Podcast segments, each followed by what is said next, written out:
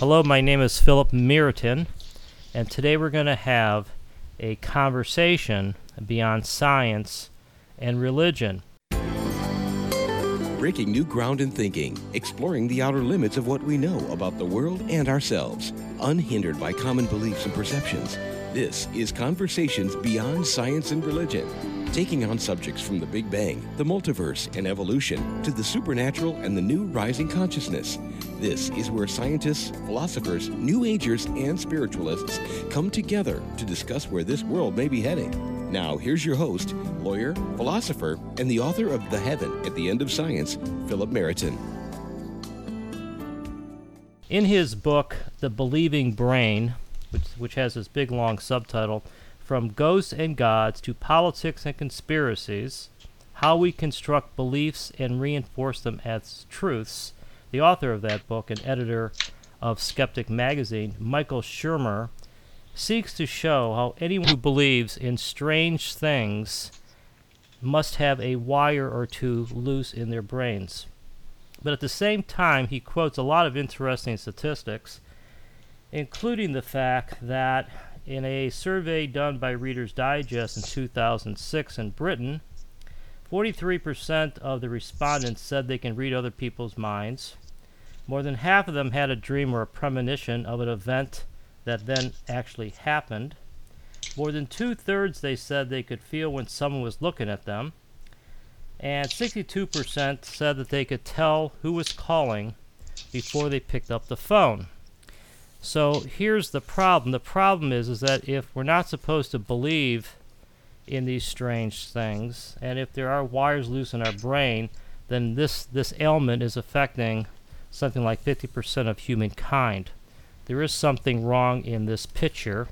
One of the things wrong is that our current scientific worldview, as we talk a lot in this show, which is based upon materialism, has really no room for psychic phenomena, therefore it's put off to the side.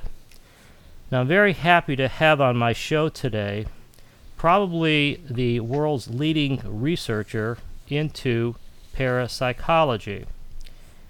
His name is Doctor Dean Radin. He's the chief scientist at the Institute of Noetic Sciences and adjunct faculty at the Department of Psychology at Sonoma State University. Before joining the Institute of Noetic Sciences, he held positions at a number of places, including A T and T Bell Labs, Princeton University, and S R I International, where he worked on a classified program investigating psychic phenomena for the U S government. He's authored, or co-authored, something like two hundred technical and popular articles, and his three books include the award-winning Conscious Universe, which I talk a lot about on this show, Entangled Minds, and his new book, which just was released, entitled Supernormal: Science, Yoga, and the Evidence for Extraordinary Psychic Abilities. Doctor Radin, thank you very much for joining us. It's great to have you. Thank you. Okay, so what got you interested in the field of psychic abilities or psychic phenomena in the first place? Uh, I get asked this question uh, quite often, and I like to turn it around and say, uh, who do you know who has no interest in this topic? And it's an, it's an easy answer, because when you look at our entertainment business, it's saturated with tales of the, the supernatural and the supernormal, uh, and the, our literature has been saturated with it from the very beginning. It's simply a part of human experience that reminds us that uh, we don't actually know everything yet. Uh, and despite the uh, sophistication of modern science, the number of people who describe some elements that we would call psychic has not diminished. And more importantly, it, it doesn't diminish as education im- increases. So we're talking here about a fundamental human ability, which I find very curious, as many people do, and the curiosity never went away. So that's why I study it. So just so the listener could, could really understand what we're talking about here, I mean, why don't you describe uh, your your working definition of the psychic phenomena that, that, is, that is of interest to you? Well, over the years, uh, the experiences that people report have been given different labels. Uh, when there appears to be a connection from one mind to the next without uh, use of the ordinary senses, we call it telepathy. If there's information that is obtained from a distance or, or hidden, we call it clairvoyance. If the information is slipped through time, especially from the future, we'd call it precognition. If the information appears to be from the past, we'd call it retrocognition. Uh, if there is an, a, an event that seems to show a relationship between mind and matter directly, we call it psychokinesis.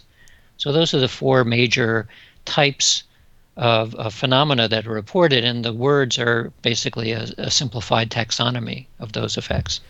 Yes, and one of the the problems that I don't think that, you know, the people who watch T V may not appreciate it, but I know you've experienced it personally, and there's many books trying to debunk psychic phenomena. But the problem that I see with psychic phenomena is really not whether it exists or not, but whether the scientific community is accepting it as being a valid source of investigation. What do you attribute that to? Well, science, like like any human enterprise, has vested interests. Uh, in this case, many scientists go through many years of training, and the training includes uh, sometimes explicit assumptions about the way the world works, and sometimes, and more often, uh, implicit assumptions. So by the time somebody becomes an expert in a field today, uh, they know a, a, a huge amount of information about a very, very thin slice of reality. And scientists tend to be smart, and unfortunately they and I'm talking about myself as well, we tend to uh, inflate the little bit we know about the world into the world at large. And so I will oftentimes hear physicists telling us why uh, psychic phenomena don't make any sense, but they don't know anything about psychology, and vice versa. Psychologists will say, well, this doesn't make sense from a physics perspective, but they don't know what they're talking about.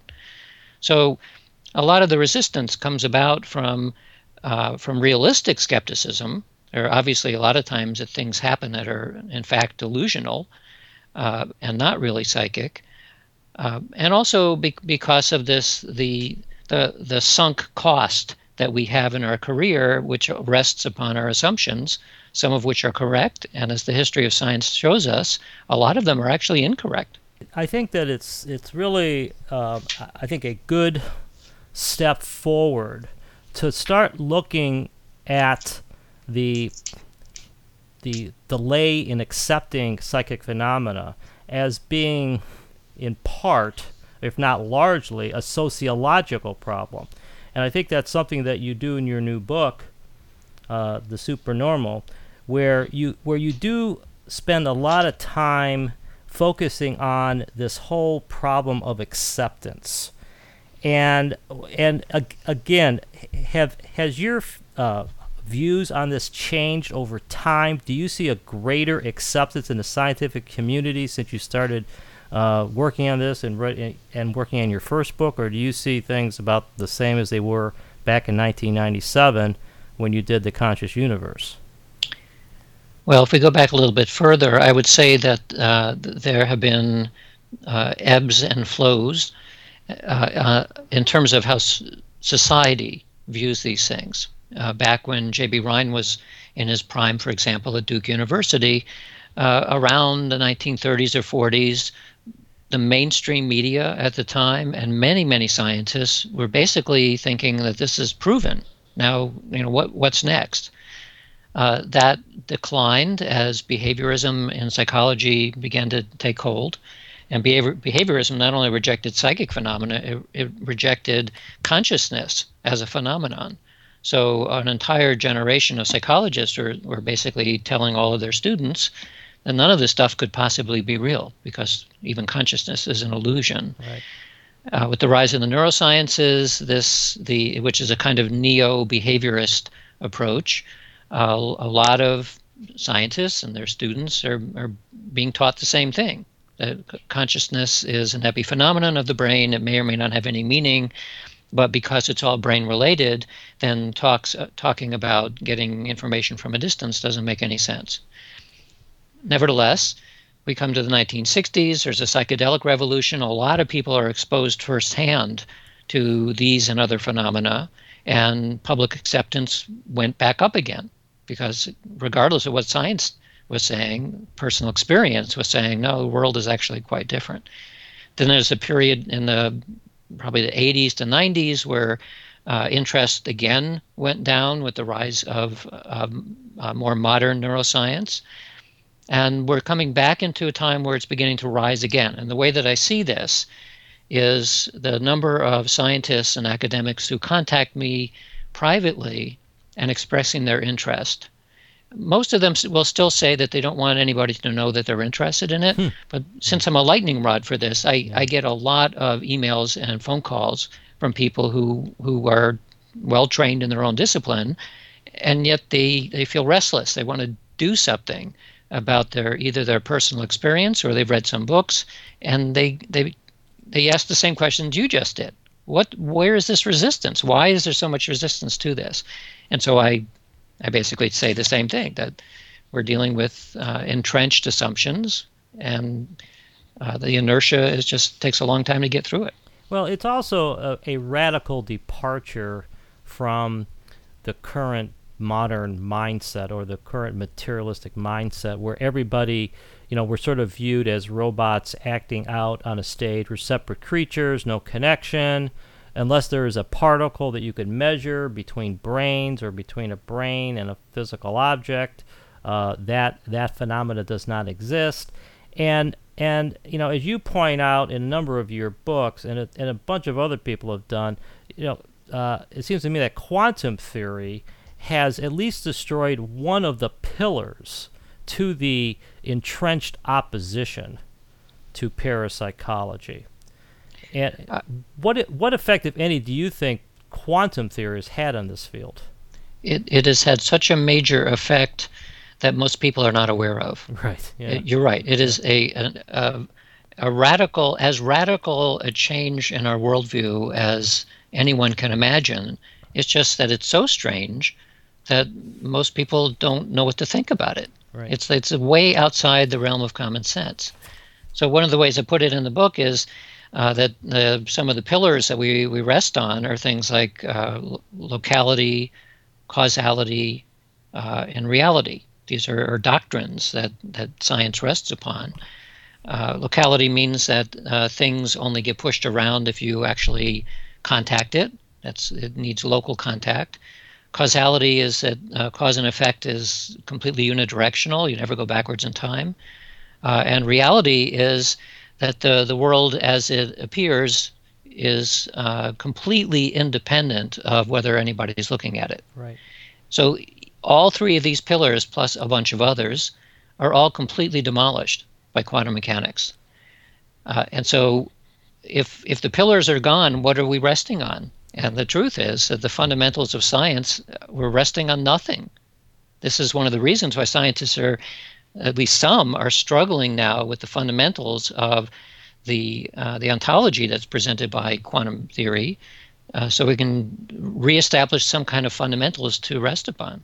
Yeah, and I, I don't think that point could be overemphasized, because what you were saying a couple minutes ago about how at different parts, different stages of neuroscience and the sciences, consciousnesses come in and out of being in vogue. Well, there's no doubt, at least under some interpretations of quantum theory, that consciousness is front and center in, in if not the makeup of the physical world, at least the experience of the physical world. And, right. you know, there's plenty of, of books, uh, any, anyone from Amit Goswami to Harry Stapp to Bruce Rosenblum and uh, Fred Kunter. There's all sorts of folks that that give this a go. But but but for the, the listener out there, the reason why quantum theory, at least in my mind, is so essential here is because it shows really an unbreakable connection between consciousness and what we think of as the physical world. And then, Dean, you know, at that point, it's not a big step to get to psychic phenomena. This this is why I don't understand why there is such an amazing resistance. This this is Philip Mereton. This is Conversations Beyond Science and Religion. We're speaking with best-selling author Dean Radin about his new book, Supernormal, Science, Yoga, and the Evidence for Extraordinary Psychic Abilities. Uh, Dean, I just mentioned uh, quantum theory, and and it's and it seems to me that that with qu- quantum theory being sort of the the anchor, that this field of investigating psychic phenomena has to has to grow. It has to get more established. I mean, I, I don't see any choice in the matter. Well, of course, we, we're human and we can all make choices. Right. And, and the surprising thing is that we don't have to make rational choices. Right. In fact, I think we often don't make rational choices. Yeah, that's for sure. You, you don't need to look very far into the history of science and technology to realize that making rational choices about evidence is probably the, the exception to the rule rather than the rule itself. Right. We, we look back at how long it took the germ theory of disease to, to actually be accepted, and how many countless people died in the face of what we now look at as obvious evidence that there was something about germs. Right. So it, the humans being what we are, where we we adopt certain beliefs, and basically it takes it takes a life and death transformation to begin to challenge those beliefs. And that's why it can take generations. It takes many generations mm-hmm. to, to evolve into fundamentally new ideas. So, and this is still happening. I mean, uh, in quantum mechanics, it's very interesting. I, in a paper I just wrote, I found a, a reference to a conference a few years ago from, uh, from a, a number, a couple of dozen uh, physicists, all of whom were interested in the foundations of quantum theory. So they came together to discuss things like the quantum measurement problem and the ontological issues raised by quantum theory. And they were all asked a number of questions about their interpretation. One of those was, how important do you think consciousness is in, in understanding quantum theory? So half of them said it's absolutely critical, and the other half said it has absolutely nothing to do with the physical world. Yeah. So What, this is important because it's showing that even among people who study this day in and day out have no consensus at all about very, such a fundamental issue. Yeah, so yeah. That's just a reflection of, of where we are. Yeah, and it's it's also amazing to me. I mean, quantum theory is a whole other topic, but it but but you know, you're one of the few people that that weaves together some of the findings of quantum theory with psychic phenomena. You're also, as far as I can tell, one of the few, if not the only person, to weave in the Indian philosophy and, and the yoga uh, aspect, which we're going to get to in a second here. But the the founders of quantum theory, those guys, and, and by that I mean Einstein, Schrodinger, um, Max Planck, those folks uh, really gave consciousness uh, a lot of emphasis. Um, and so it it's almost like quantum theory has almost uh, been interpreted by some people with a materialistic uh, standpoint, where, where they want to keep some of the findings of quantum theory but not wrestle with the real hard issue, the real tough one in the beginning, which is the connection between between consciousness uh, and and the physical world. Now, now one of the things that you do that's different in your new book, Supernormal, is that you draw parallels between between the yogas and and psychic phenomena. Now, what led you to draw this connection? Well, it's been known for many, many years that uh, when you begin to look for alternative ways of thinking about how could psychic phenomena be true, and also what we know about physics, how can they both be true at the same time? Well, before the development of quantum theory, it was very difficult. There, some people had proposed things like there are multiple dimensions, and when the idea of the fourth dimension was was floated, and about one hundred fifty years ago, that was that was a popular way of thinking about this. Uh, but it, it it was it was not a very easy fit. So so people who have been interested in these ideas look elsewhere. They looked in the esoteric literature and the occult literature, and one place where you find not only a theoretical fit, and I'm talking about the, the from the Vedas primarily, the, the yogic philosophy is actually a kind of a an intermediary between a purely idealistic world and a dualistic world. We we kind of we we pay lip service to being uh, monists. Most scientists will do, will say that they're monists, but they're really talking about a, a kind of a dualist view of of uh, of how the world is stuck together. And so the, this struggle between, is it really just one world and there's one way of understanding everything, or do we need two different fundamental entities, subjective and objective? These are issues, of course, that have been discussed since the beginning of human history.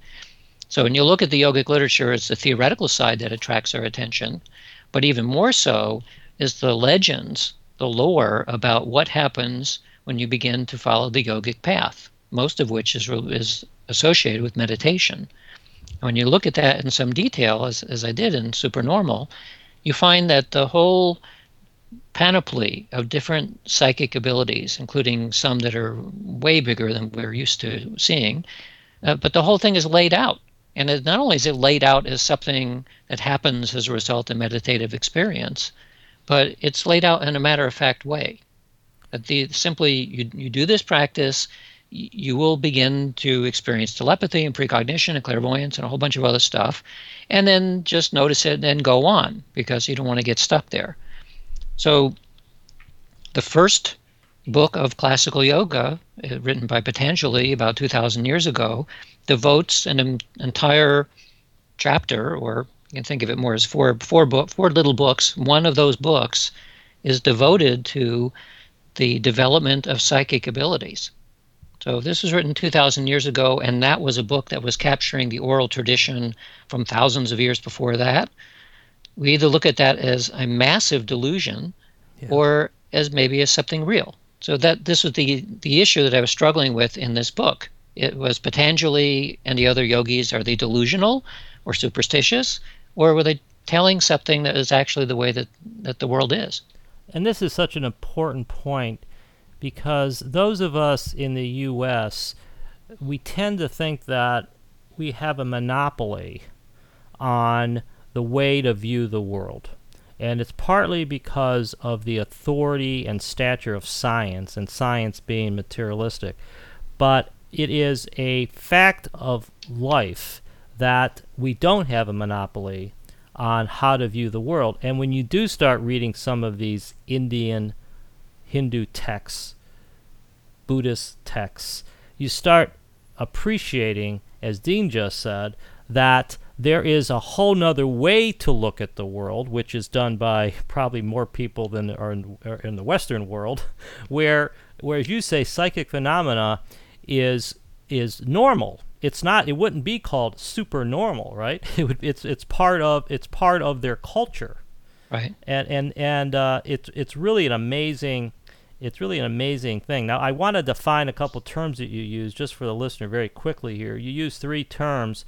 One of them is monism, and that is simply that all is the same substance. And typically in materialism, it would mean everything is stuff or a thing. Everything can be reduced to matter. Then right. There's idealism, which is everything is mind or consciousness.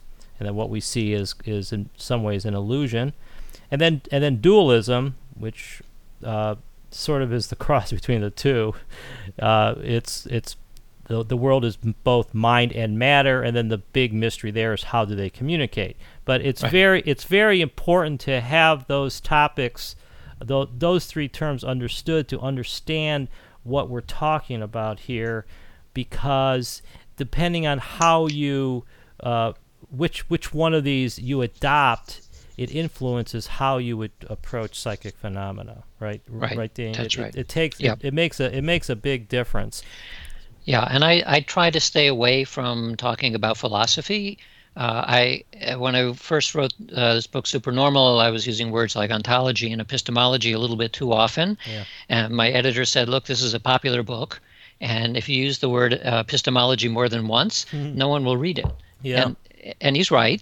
So I, I pull back from the philosophical underpinnings here, but it, it's true that the, part of the, the, the struggle in society over uh, from especially how scientists view these special abilities, really, it comes down to your philosophical stance and how you think the world is stuck together. That's what, it, what it's about. Yeah, yeah, exactly. And the contrast between, you know, the Western mindset, where we tend to be materialistic monists or believe all that all is matter, or dualism, uh, really colors, I think, our way of looking at psychic phenomena.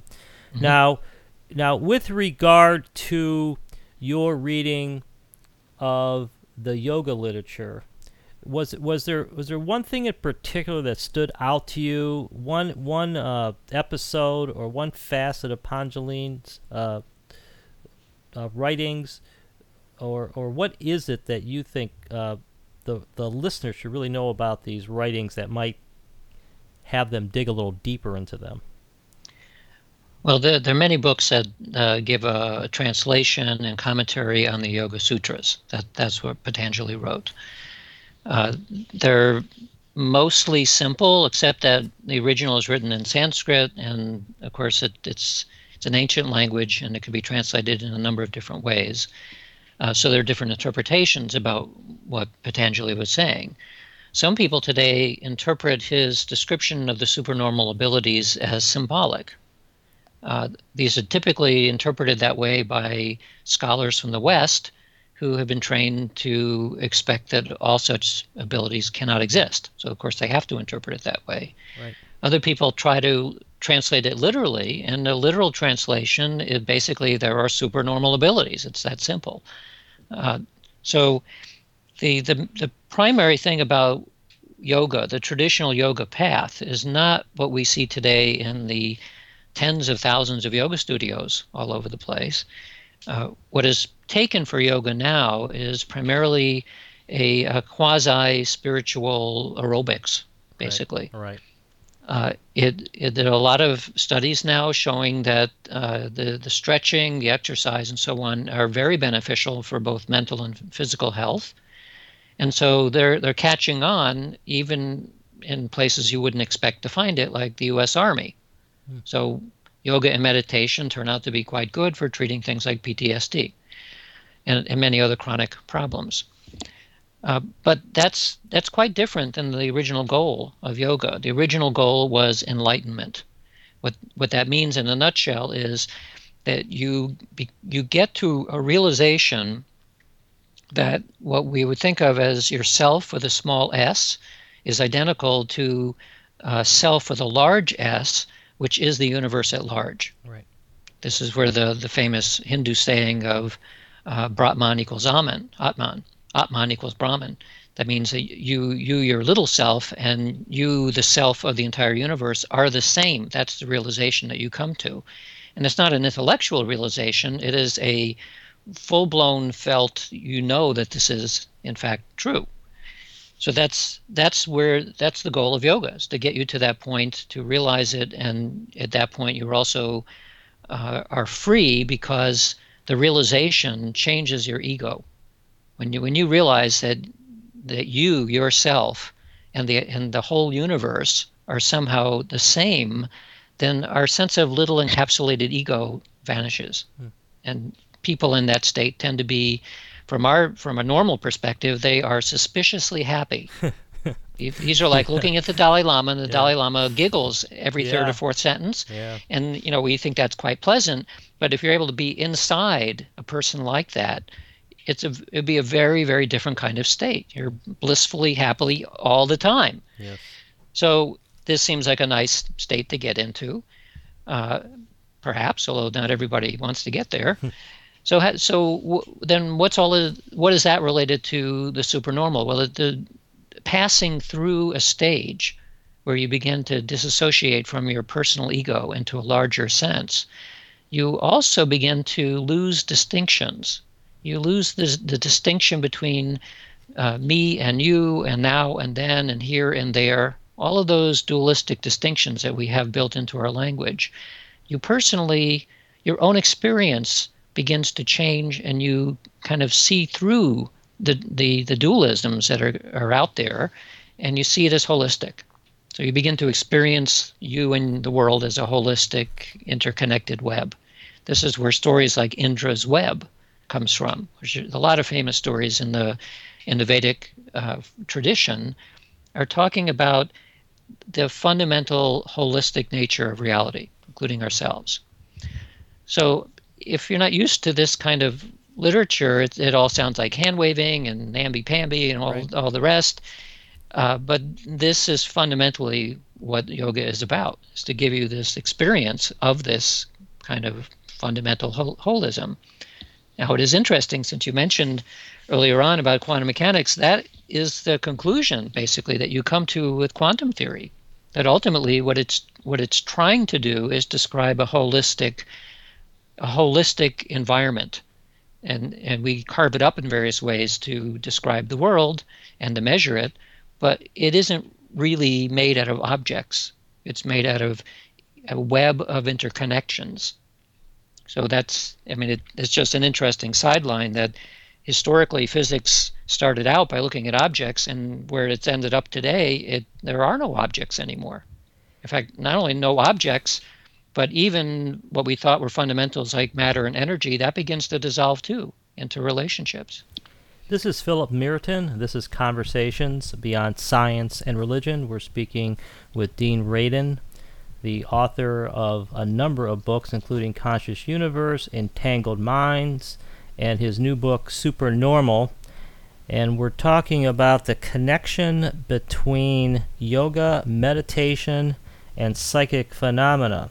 And I think it's it's very important, and you, you do this in your book, Dean, is that when you look at what the underlying basis of spirituality is, I mean, we talk, I, I talk a lot about spirituality on this show, and I hope nobody asked me to define the term, but but Aldous Huxley wrote that book called A Perennial Philosophy, and mm-hmm. if there's one common element to, to what we call spirituality, it's that there's an underground, an underlying ground to being. There's some kind of unity to the world, and you could dress, you could call it a field, an energy field, a quantum field, a a, a field of possibilities, whatever you want to call it. You call it God, of course, but but that's to me the power of the Hindu or the Vedic approach, is that that, that whole thing about your one self, or what we are as individuals, are actually part of a whole, and we're actually intermixed with the whole. That that all of a sudden, if you adopt that standpoint, then things like clairvoyance, right, and telepathy, and even mind over matter, all of a sudden it becomes explainable, right? Right. Because because everything right. is a web, and now and now all you got to do is figure out, you know, how the quote-unquote energy, and I use that term loosely, how it gets transmitted. Mm-hmm. But but I don't I don't understand uh, why, and I'm why we haven't moved towards that standpoint a little faster. I mean, we both talked about this earlier, but but it's so it's it's reaching a point where I think it's sort of obvious. That's that's my problem right now. No, I think it's only obvious for people who think about these issues. Yeah. The, uh, you know, when you're designing the new iPhone, yeah. you don't you don't think about these things. It, yeah. And in fact, a case can be made that while the yogis were pretty smart, uh, some of what they wrote about was was almost certainly correct, and it includes psychic and mystical experiences. The yogis didn't come up with the iPhone. Yeah. You know, the the ancients didn't have technologies like we have today, as far as we know. And that means that they were missing aspects of the real world too, that that we we spend a lot of time paying attention to certain aspects of reality and not too much uh, about uh, what might be called subjective states. And they spend a lot of time looking at subjective states and not so much external states. Right. So what I w- one thing I want to avoid then in in the impressions about the supernormal and the yogic path is not to say, not to go backwards and devolve into ancient lore, but to take the very best of that lore, which we now know is true, take the very best of science and technology, which we know is true, and make something completely new. So the, the twenty-first century should be about an integration of ancient knowledge and modern modern knowledge as well, integrated into something that neither the ancients nor us today actually know about yet. And that would be a major advancement. Yeah, I, yeah. If we if we just took the ancient knowledge and and, and, and sort of went backwards on it, it, it sounds romantic, but it probably wouldn't be that healthy. And by the same token, if we keep running along the, we might think of as a simplistic materialistic track, we're headed for disaster. So we're going to be forced at some point to make a change, and the direction of the change, who knows? Well, I think that you just articulated really what the challenge of our time is, and I couldn't, I really agree with you, because my uh, reservations about about Hinduism, and this is my own personal spin, but it's it's not that different from, from what you just said, which is that I I think it's very helpful to know in the core of your being that you're part of a unity. But I don't think that the purpose of life is to dwell on that and, and, and be alone in a cave. I do think that we're supposed to be out in the world, but I think we're supposed to be out in the world with this with this uh, this unity mindset, with this feeling of being part of the whole. Mm-hmm. And and so so I think that's, to me, where how I would describe the integration, which I think is pretty close to what you just said. And and I think that's the challenge of our time. And on the other point, with the iPhones and the technology, it comes up a lot on this show. But I think one of the one of the real difficulties we have is the amount of distractions in in the, in the modern world. There's not a lot of people sitting around dwelling on these topics. Mm-hmm. Uh, uh, on the other hand, books like yours. Uh, books by Fred Allen Wolf and Amit Goswami and Deepak Chopra. There's more and more books being published that are pushing the envelope, and there and there are people buying them. There's people listening to shows like this uh, that I do think are curious, and frankly, I hope that at the bottom of it all, the people want the same thing we want, which is this integration. We want modern technology, but we want to approach it with a little more openness. Right. And, yeah. The, you know, one of the the ways of, of looking at this issue is how uh, how the idea of a collective mind is portrayed in literature and in movies. And what I'm talking about is like a movie like The Invasion of the Body Snatchers, where and, and these, this shows up everywhere from Shakespeare to you name it, so all over the place. It's the notion that Uh, the, that there's a, a mind larger than our individual minds, right, that somehow we merge into it. Now, I'm not talking full-blown spirituality or God or anything like that, but simply something like a collective mind. Well, a collective mind has the potential of being a lot smarter than any one individual mind, in the same way that a whole bunch of nerve cells together can be, end up being a lot smarter than one nerve cell.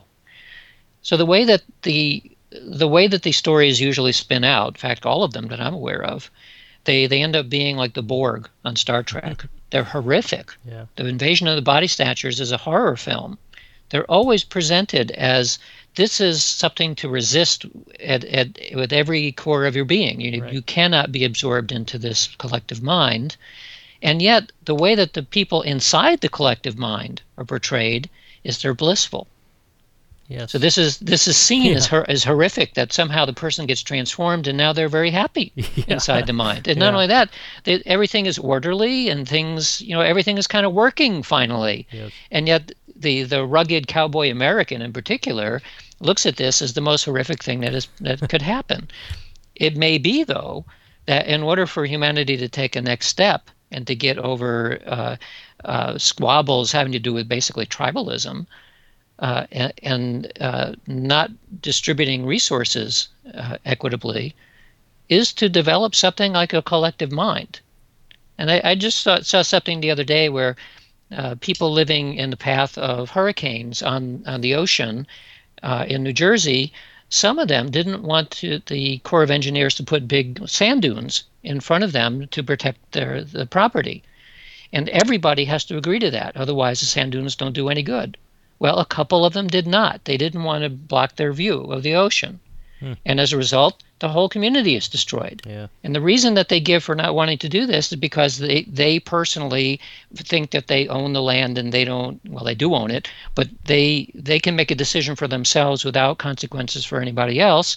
And of course, that's never true in a society. Yeah. So we, we need a major change of opinion on how we behave and what's important. That's a really good metaphor. That that story is a is a is a really good illus- illustration of of you know putting your own interest above others, but not realizing, I mean, you have to realize that there is power in unity and that there is something better in unity for it really to carry weight. I mean, we tend to get lost, and that is that's one thing that that's going to take time, and I, I don't know how long this whole evolution is going to take, but it does it does take a while. It's something that, as you get older, you start appreciating that, you know, the friendships, the unities, the uh, the togetherness, that carries a lot more weight than material possessions, to use a really mundane example. But mm-hmm. but it's something that I think uh, grows with a, a rise in consciousness, which I which I also think is related to psychic abilities. And with that as my pivot, in your book Supernormal, you study the effect of meditation or of of, of experienced meditators upon upon psychic abilities, and mm-hmm. and I'd like you to talk a little bit about that, because because to me I think it's a good example of bringing these two fields together. So, so what led you to talk about meditation, and, and what were some of the results you got? Well, the, the, the Yoga Sutras, uh, basically, the the whole yogic path is about meditation. It's about learning how to, to make your mind quiet and stable long enough so that you're able to experience deeper levels of mind. And it's in those deeper levels of mind, which in Sanskrit is called samadhi, it's a kind of a deep absorption state, where you, you begin to bump into these psychic effects. So researchers have known this for many years. You know about the lore. They also know that, that meditators tend to do better in experiments than non-meditators. The we still find this is the case, that when I do experiments now in the lab, I almost always will choose a meditator over a non-meditator, uh, if for no other reason than that they have their their practiced and trained attention.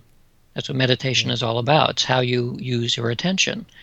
And experiments almost always involve asking somebody to do something with their attention. If they can't do it, then obviously they're not going to do very well in an experiment. So there's a very simple and pragmatic reason for working with meditators. Uh, and as far as the, the lore goes, the, the yogic lore and, and other traditions as well, they, they basically say that the reason why a psychic phenomenon is uh, begins to appear is because at deep levels of mind and deep levels of matter, that begins to be the same place. That a very deep level of mental reality is the same as a deep level of physical reality. That's kind of what quantum mechanics is hinting at as well.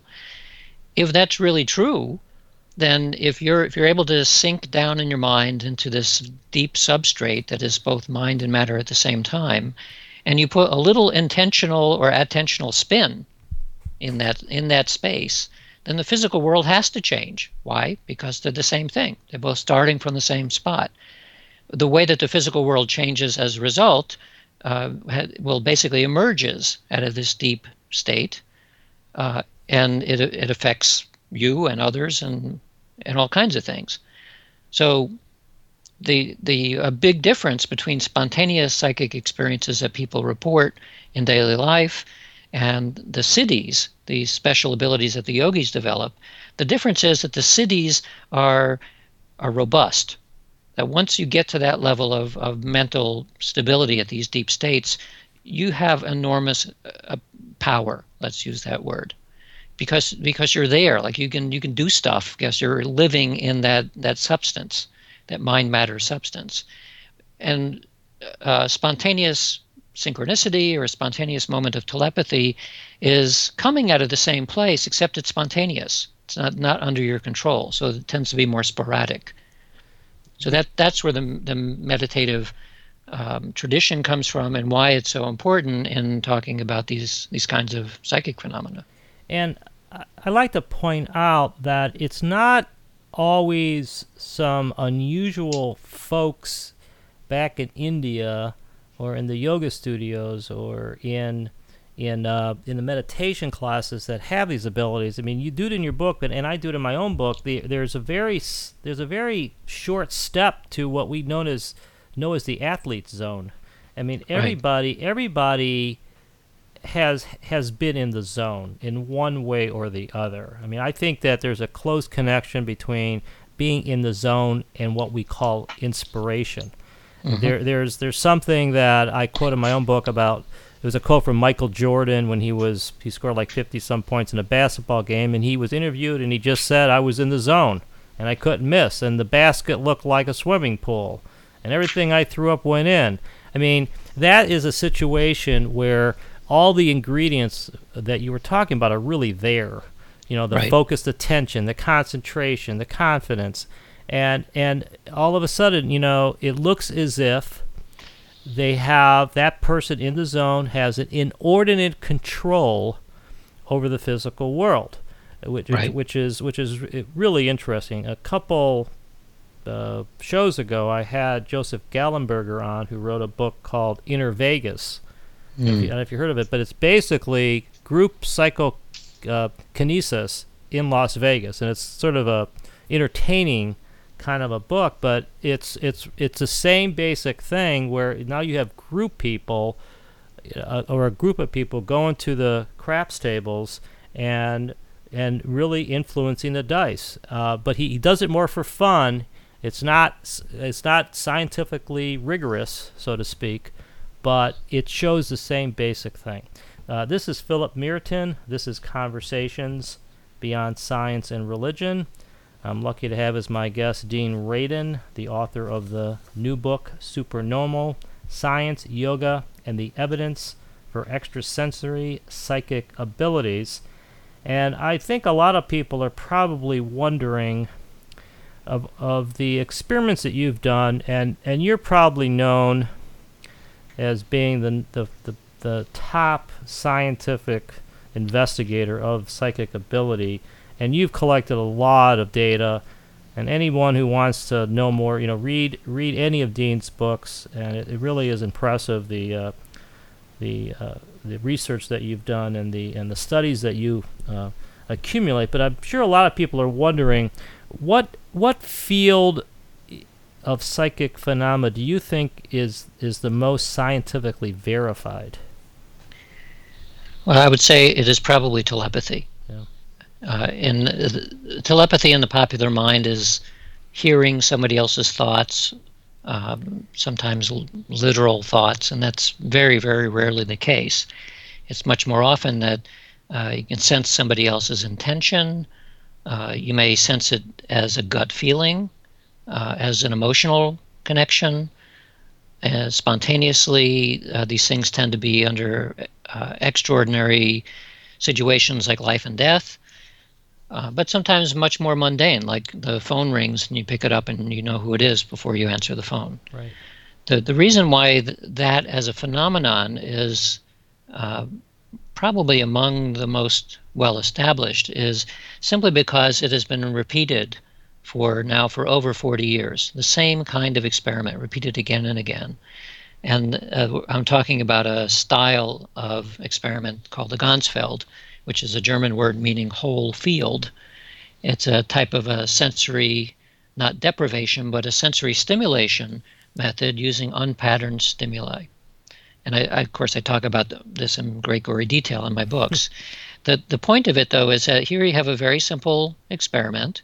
It's been done now thousands of times by laboratories around the world, including by skeptics who don't believe it for a second. And you keep getting about the same result. And that's what counts as real in science. You get multiple independent replications, including by skeptics, and you get the same result. That's why that's what establishes telepathy, in this case conscious telepathy, as a real phenomenon. And make it even stronger, there's a, a variety of different kinds of experiments. They look not at conscious connections between people, but unconscious connections as measured by changes in physiology. And those also are quite strong. And you take those and you combine them with conscious report experiments, you basically left with no doubt, as far as, as best as science can figure out anything, that these phenomena are real. And the moment that you open the door for the possibility of telepathy being real, which, by the way, even major skeptics now agree that if there were, if this were simply a matter of analyzing data, there's no doubt that these phenomena are real.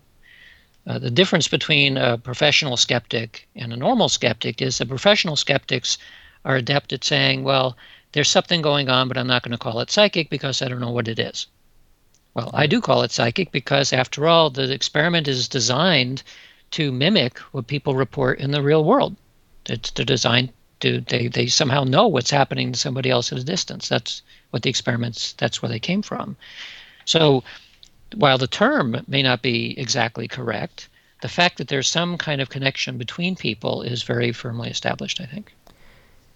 One of the, the facts of scientific research that I think we tend to overlook when evaluating psychic phenomena is this whole thing about chances chances against or odds against, and and what it takes, what kind of probability it takes to establish a scientific theory or a scientific fact. It's not just psychic phenomena. I mean, you mentioned earlier the germ theory. I mean, or another example would be um, drugs. The F D A approved drugs, you know, what what right. percentage of people have to be cured before the drug is considered to be viable? Mm-hmm. And and I know that you you've done you reported about about these about the metadata analysis. And I think it would be helpful just just to just to say a few words about about what this metadata, and maybe it's the Gansfield, what it does uh, in terms of proving these events as true using Uh, the accumulation of statistics. Well, the accumulation of studies is specifically designed to see whether or not an effect is repeatable. That's that's really the reason. And this is because whenever you do a study involving human performance or human health or physiology, there is huge variations between people, and there's also huge variations in the same person from one time to the next. So th- this is what a statistician would call a problem of variance. You have just a wide range of, of measurements when it comes to any one person. So if you do an experiment with, with a couple of people trying to establish something like telepathy, the experiment might work, maybe it won't work. And and by working, I mean that the the hit rate in an experiment, you can establish a hit rate which might be twenty-five percent by chance that you will select one of four pictures, one of which is the real target and three are decoys. And if somebody's trying to send you one of those pictures, then by chance you'll select it correctly one in four times. So if you do that experiment once and your your subject correctly identifies the one picture that was being sent, you're not going to, it's nothing to write home about because maybe it was maybe it was a fluke. It could happen one in four times. Right. So you do the experiment again, and you do it again, and you do it again and again, thousands of times with lots of people. And you can slowly gain increasing confidence as a result of, of all of these accumulated studies. So the same process is works, as you said, for things like drug trials. Drugs tend to have very, very small effects. Some drugs, for example, uh, aspirin, may require fifty thousand people in a variety of experiments over many years in order to establish that taking aspirin, for example, helps prevent a second heart attack. Yeah. And it was on the basis of a very long sequence and tens of thousands of people that aspirin was approved by the F- FDA for its ability to help in cardiovascular health. So the reason why uh, why why Bayer aspirin now is just one example. Bayer aspirin has this little heart healthy thing uh, symbol associated with it is because of the huge number of studies that showed that indeed, on average, that people taking an aspirin will have slightly better cardiovascular health. But the amount of slightly better is actually much less than the amount that we see telepathy happening in our experiments. Yes, yeah, and that's a powerful point, and that I think is really something that needs to be emphasized. For some reason, the standard of proof that is imposed upon psychic phenomena is higher than the standard of proof that science uses for more traditional experiments. It's but that's because uh, the the skeptic will usually say that you need extraordinary right. proof to establish an extraordinary claim. Right. What the extraordinary is referring to, and the reason I use that in the title of my book, Extraordinary Psychic Abilities, it's referring to theory, because theory is the thing that makes something extraordinary or not. So just to give an example, when uh, back in the seventeen hundreds, when meteorites were falling out of the sky, people would pick them up and bring them to the French Academy of Sciences, and the scientists would throw them away, saying it's impossible for rocks to fall out of the sky. You're delusional. That's because the theory at the time had no room for rocks flying around in outer space, so they couldn't. There's nothing to fall out of the sky. Hmm.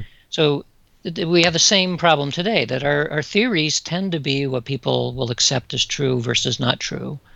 And so if someone is holding a theory about the structure of reality that is that is basically incorrect, but nevertheless they believe it, then some things they simply cannot admit as being true. It can only be superstition, and only and, and it doesn't matter what the evidence is. The empirical evidence could always be hand-waved away as being flawed in some way. And there are lots and lots of examples showing how when referees for a paper, they're evaluating a paper to see whether it should be published, their assessment of the of the methodology is completely dependent on their uh, their sense of whether the theory that's described in the paper is correct or not. If they agree with the theoretical construct of the paper, then the methodology is great. If they disagree, then it's flawed. It's that simple. And again, showing how much our assumptions drive what we allow to be true. And it, it points up sort of a fact that we tend to forget, which is that scientists are really people as well, and they're biased. There's biases. They're normal people that, and I, and you know, I'm not uh, part of the scientific community, so so I could be a little bit more blunt sometimes on some of this, but but there's but to me, I think there's part of a territorial war going on where where. The the mainstream materialistic scientific uh, approach sort of uh, is is king of the hill, or or they have the ter- the authoritative territory, and they don't want any intrusions. But I I have to think that with, with research like yours, with a lot of things going on with with uh, things like the dark matter and the multiverse and the fine tuning of the universe, all these other topics Uh, that I talk about in other shows, I mean, there really is, I think, a slowly eroding foundation for what we know as materialism, um, and I'm I'm happy I'm happy that that that there's somebody like you out there that it, that a, applies such a rigorous approach um, to this field. Now, in in closing, I'm just going to ask you a little bit about what you're up to. I mean, I, I take it you've spent a lot of time in your new book, so you're probably relaxing. But, but no, no, no, no, no time relaxing. for relaxing. No time for relaxing. What, what, uh, and so what? What other projects are you are you working on right now? Well, let's see. I'm in the midst of analyzing data from a field consciousness experiment okay. uh, that we did at Burning Man. So Burning Man is a, a big uh, art festival that happens in the middle of the desert in Nevada. Oh, that's right. I heard about that. Right. Right. Yeah. So this year there were sixty thousand people that, that show up in the middle of the desert where there's literally nothing.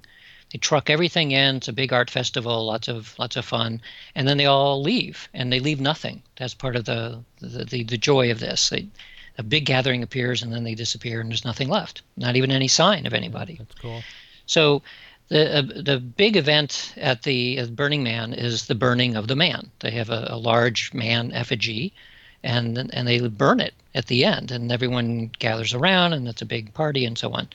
So that you have sixty thousand people all focused on this one major event. We are doing an experiment for years now looking at the relationship between collective mind and matter, not individuals, but collective. So here we have sixty thousand people all focusing on this one event. Is that detectable as a change in the environment in some way? And so I'm analyzing the data from that experiment. Uh, we have a, a multi-year ex- series of experiments going on looking at uh, mind-matter interaction at the quantum scale, which you talk about in Supernormal.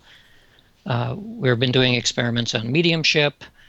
Uh, we're about to start a series of experiments on telephone telepathy, uh, following up on Rupert Sheldrake's work. Uh, and then, of course, I have uncountable number of articles that I need to write and I need to review. It's it, it's a constant march. Yeah, yeah. Well, I think well, it sounds like a really interesting, interesting uh, field of work, and and I I want to again uh, direct the listeners to any of Dean Radin's books. Uh, again, if you if you really want to see a rigorous and and, and creative treatment of psychic phenomena, I think one of one of Dean Radin's books is the place to start. Uh, this is Philip Mereton. This is Conversations Beyond Science and Religion. Dean, I'd like to thank you uh, a whole lot for joining us. I think that what we what we see here is that as we start drawing connections between not only uh, real world experiences, but things like quantum theory and yoga and spirituality, together with psychic phenomena, we are starting to see, hopefully, a new worldview forming. Again, this is Philip Mereton. It's Conversations Beyond Science and Religion. Thank you for listening. You've been listening to Conversations Beyond Science and Religion with Philip Mereton. To find out more about Philip and his new book, The Heaven at the End of Science, visit heaven at the end of science dot com.